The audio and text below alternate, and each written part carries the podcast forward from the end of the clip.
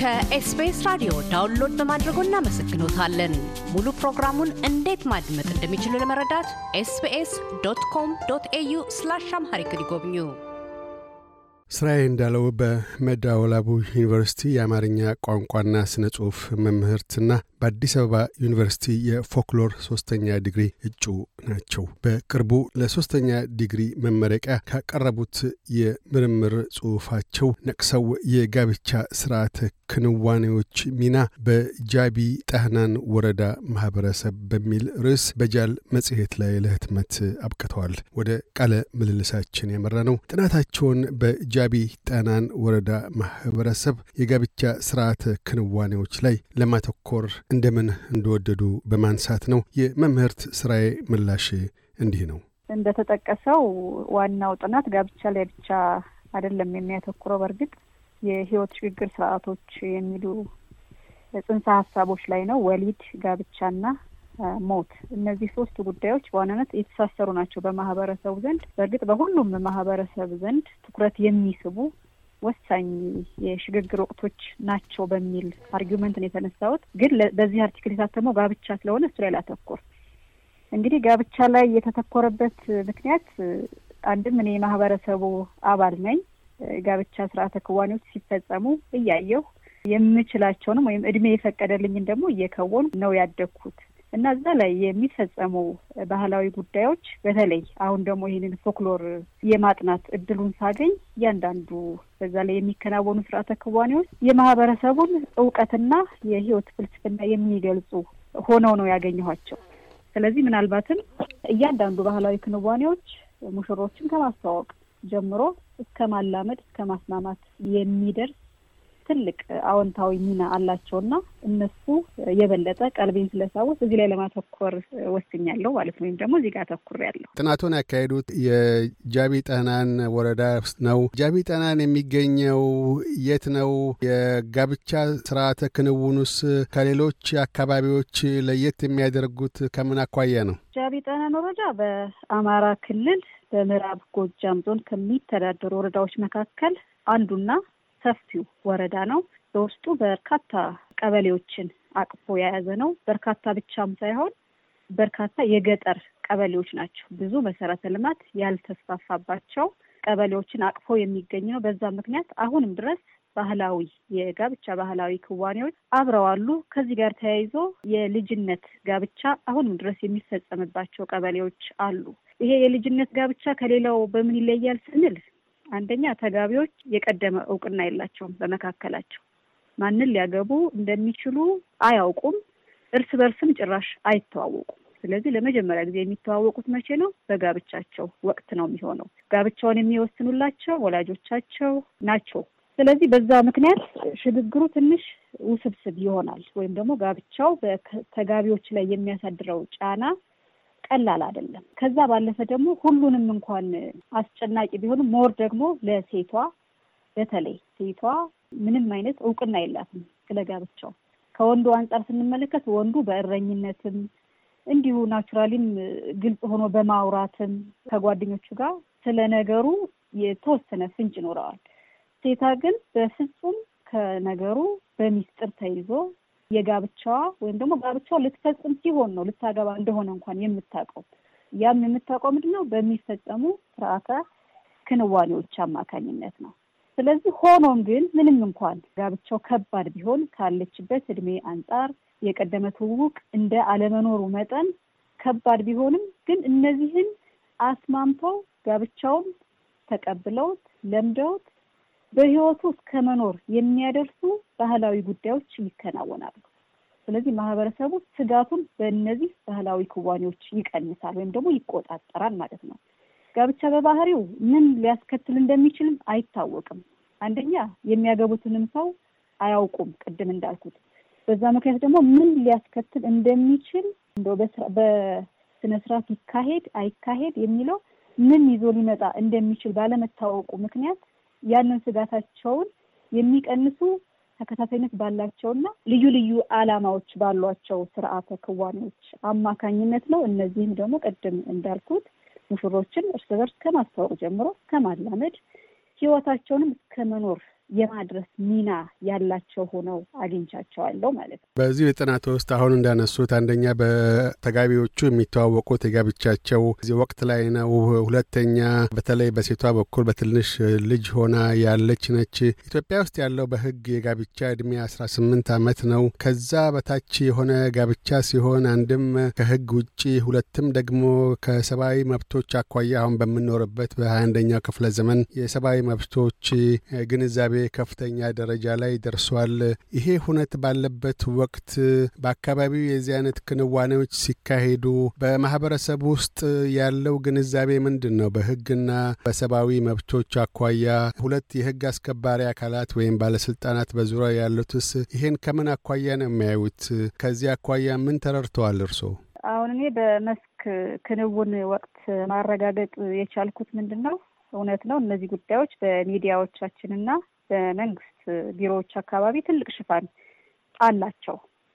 በየአመቱ የሚወጡ ሪፖርቶችም ይሄንን እየቀነሱ እንደሆነ even በሀገር ደረጃ በፕሬዚዳንቷ አማካኝነት የሚመራ በሁለት ሺ አስራ ሁለት ይመስለኛል ፍኖተ ካርታ ተዘጋጅቷል ሙሉ በሙሉ ያለ እድሜ ጋብቻን ለመቀነስ። ሆኖም ግን ማህበረሰቡ ሲወርድ ሲዋረድ ይዞት የመጣው ትልቅ እሴት የሚሰጠው በነገራችን ላይ የተለያየ ዓላማ አላቸው ይህንን ለመፈጸም እነሱም የሚጠቅሷቸው ምክንያቶች አሏቸው። ምክንያቶቻቸው ምንድን ናቸው? ምክንያቶቻቸው አንደኛ ልጅን በስርዓት ለመያዝ ነው። በተለይም ልጅን በስርዓት ለመያዝ ማለት ካደገች አንድ ሴት ልጅ ካደገች አንደኛ ላልተፈለገ በራሷ ፍላጎት ወደ ሌላ መንገድ ልትሄድብን ትችላለች ብለው ያምናሉ እና ያንን ለመቆጣጠር ቀድሞ ራሳቸው በወሰኑላቸው መንገድ እንዲሄዱ በእነሱ አንጻር ትክክል ነን ብለው ነው የሚያስቡት።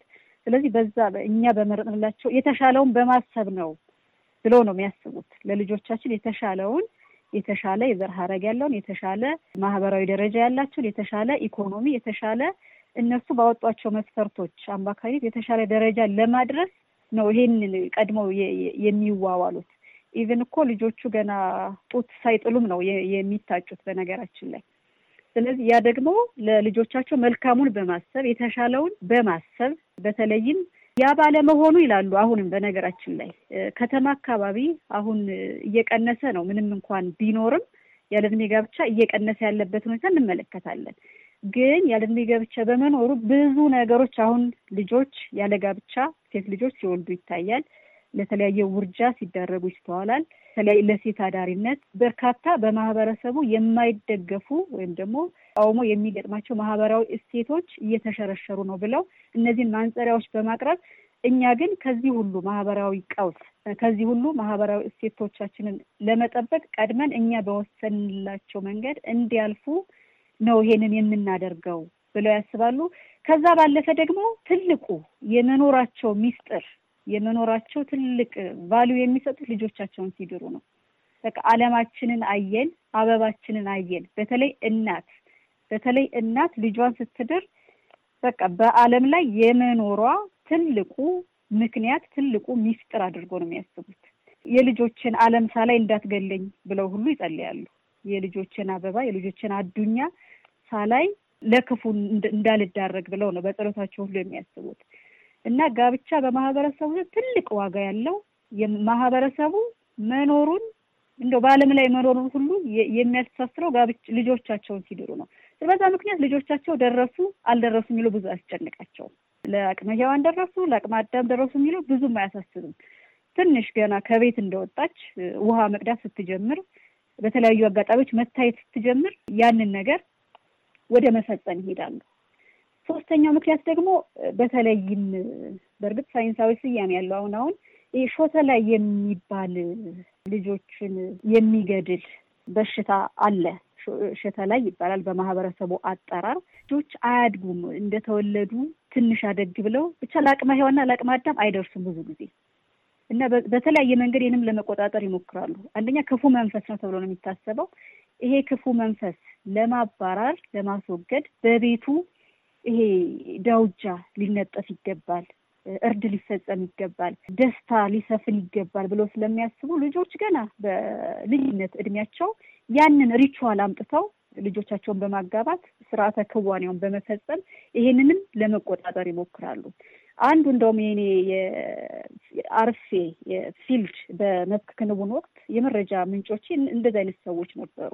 እንደ አጋጣሚ ሆነው እና ትልቁ እንኳን ለዚህ በቃ እንኳን ለዳስ በቃ እናትዮ እንኳን ባላ ለመጨበጥ አበቃሽ። ባላ ማለት ዳስ የሚሰራበት ምሰሶ እንደማለት ነው ዋናው እና እንኳን ለዚህ ክብር አበቃችሁ ተመስገን፣ በቃ ያ ሁሉ መጥፎ ነገር አለፈ ብለው ሰዎቹ ከአንድም ሶስት ልጆችን በተከታታይ የተወለዱ ግን ሶስቱም ከአስር ዓመት የማይበልጣቸው ልጆች ናቸው የኔ informant ኦችም ደግሞ የመረጃ ሰጪዎቼ እኔ በአይኔ ያየሁ በምልከታ ያረጋገጥኩት ማለት ነው። ቅድም እንዳነሱት ደጋግመው ለጋብቻ እድሜ ያልደረሱ ልጆች ሲሉ እዛ አካባቢ በማህበረሰቡ በጃቢ ጠህናን ወረዳ ማህበረሰብ አካባቢ በአማካይ ምን ያህል እድሜ ያሉ ልጆች ናቸው የሚዳሩት?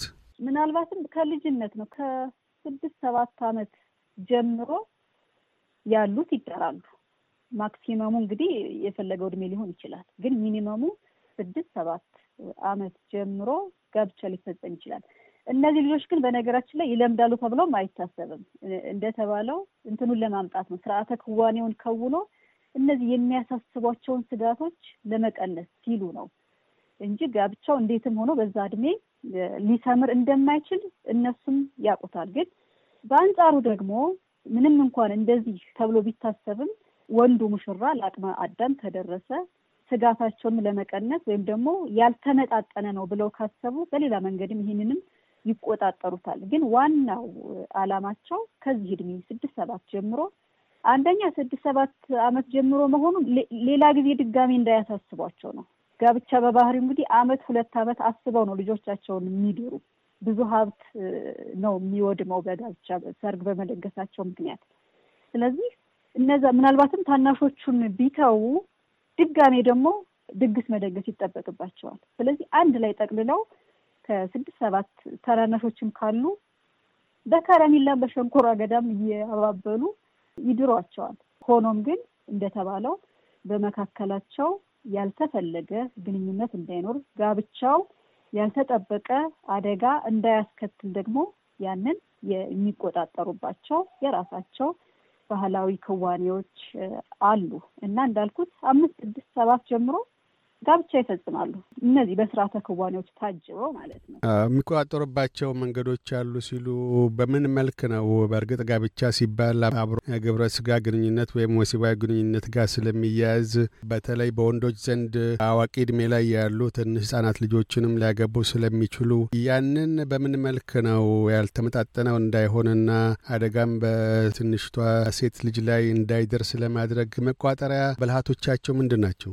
ዋናው ብልሃት ሙሽራውም ሙሽሪትም የሚተያዩት በጋብቻቸው ዋዜማ ነው። ሙሽራው ሲመጣ ነው በዋናነት። ስለዚህ የሙሽሪት ቤተሰብም ሙሽራውን የሚያዩት በዚሁ አጋጣሚ ነው ማለት ነው እና በዛ አጋጣሚ አይተው ሙሽራው ለአቅመ አዳም የደረሰ ከሆነ እና የነሱ ሴቷ ሙሽራ ደግሞ ልጅ ከሆነች በመካከላቸው ያልተፈለገ ግንኙነት ሆኖ ለልጅቷ ሕይወት አደጋ እንዳይከሰት ምን በማድረግ ይቆጣጠሩታል? አንደኛ ቃል ያስገቧቸዋል።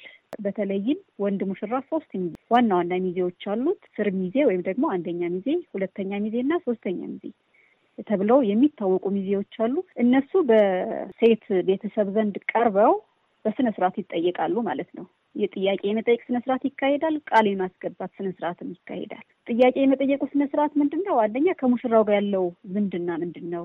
ስለዚህ የሙሽራው more የታመነ እንዲሆን ማለት ነው። እምነቱን ለመግለጽ የሙሽራው ምንድነህ ተብሎ ይጠየቃል። ዝምድናውን ቆጥረው ያስረዳሉ። ከዛ በኋላ ታማኝነትን ካገኙ ልጃችንን በደህና በሙሉ አካል እንዳስረከብናችሁ በሙሉ አካል ልታስረከቡን ቃል ግቡ ይባላሉ። በሽማግሌ ፊት ቀርበው ማለት ነው። በዛ መሰረት ስር ሚዜ በዋናነት ቀርቦ ልጅ ካለው በልጄ ስሟን ጠርቶ ማለት ነው። በልጄ ስም ልጅ ከሌለው ደግሞ በእህቴ ስም በሷ ይሁንብኝ ልጃችሁ ምንም አትሆንም ብሎ ቃል ይገባል። የሆነ ነገር ብትሆን ግን አንደኛ እኔ እጠየቃለሁ፣ ሁለተኛ እንዳትሆን በንስሐ አባቱ ጭምር ስሙን ጠርተው ነው ምለው የሚገዘቱት። መማልና መገዘት በማህበረሰቡ ዘንድ የመጨረሻው ማረጋገጫ ነው የሚሆነው። ስለዚህ የንስሐ አባቱን ስም ጠርቶ ልጃችሁ እንደ ልጄ ላያት እንደ እህቴ ላያት በቆይታዋ ምንም ነገር ላትሆን በልጄ ስም እምላለሁ፣ በእህቴ ስም እምላለሁ፣ በንስሐ አባቴም እገዘታለሁ፣ ነፍሴ ትውረድ በቄስ እከሌ ብለው የሚገዘቱት ማለት ነው። ስለዚህ በዚህ መንገድ ምለው ተገዝተው ነው ሙሽራዋን የሚቀበሉ።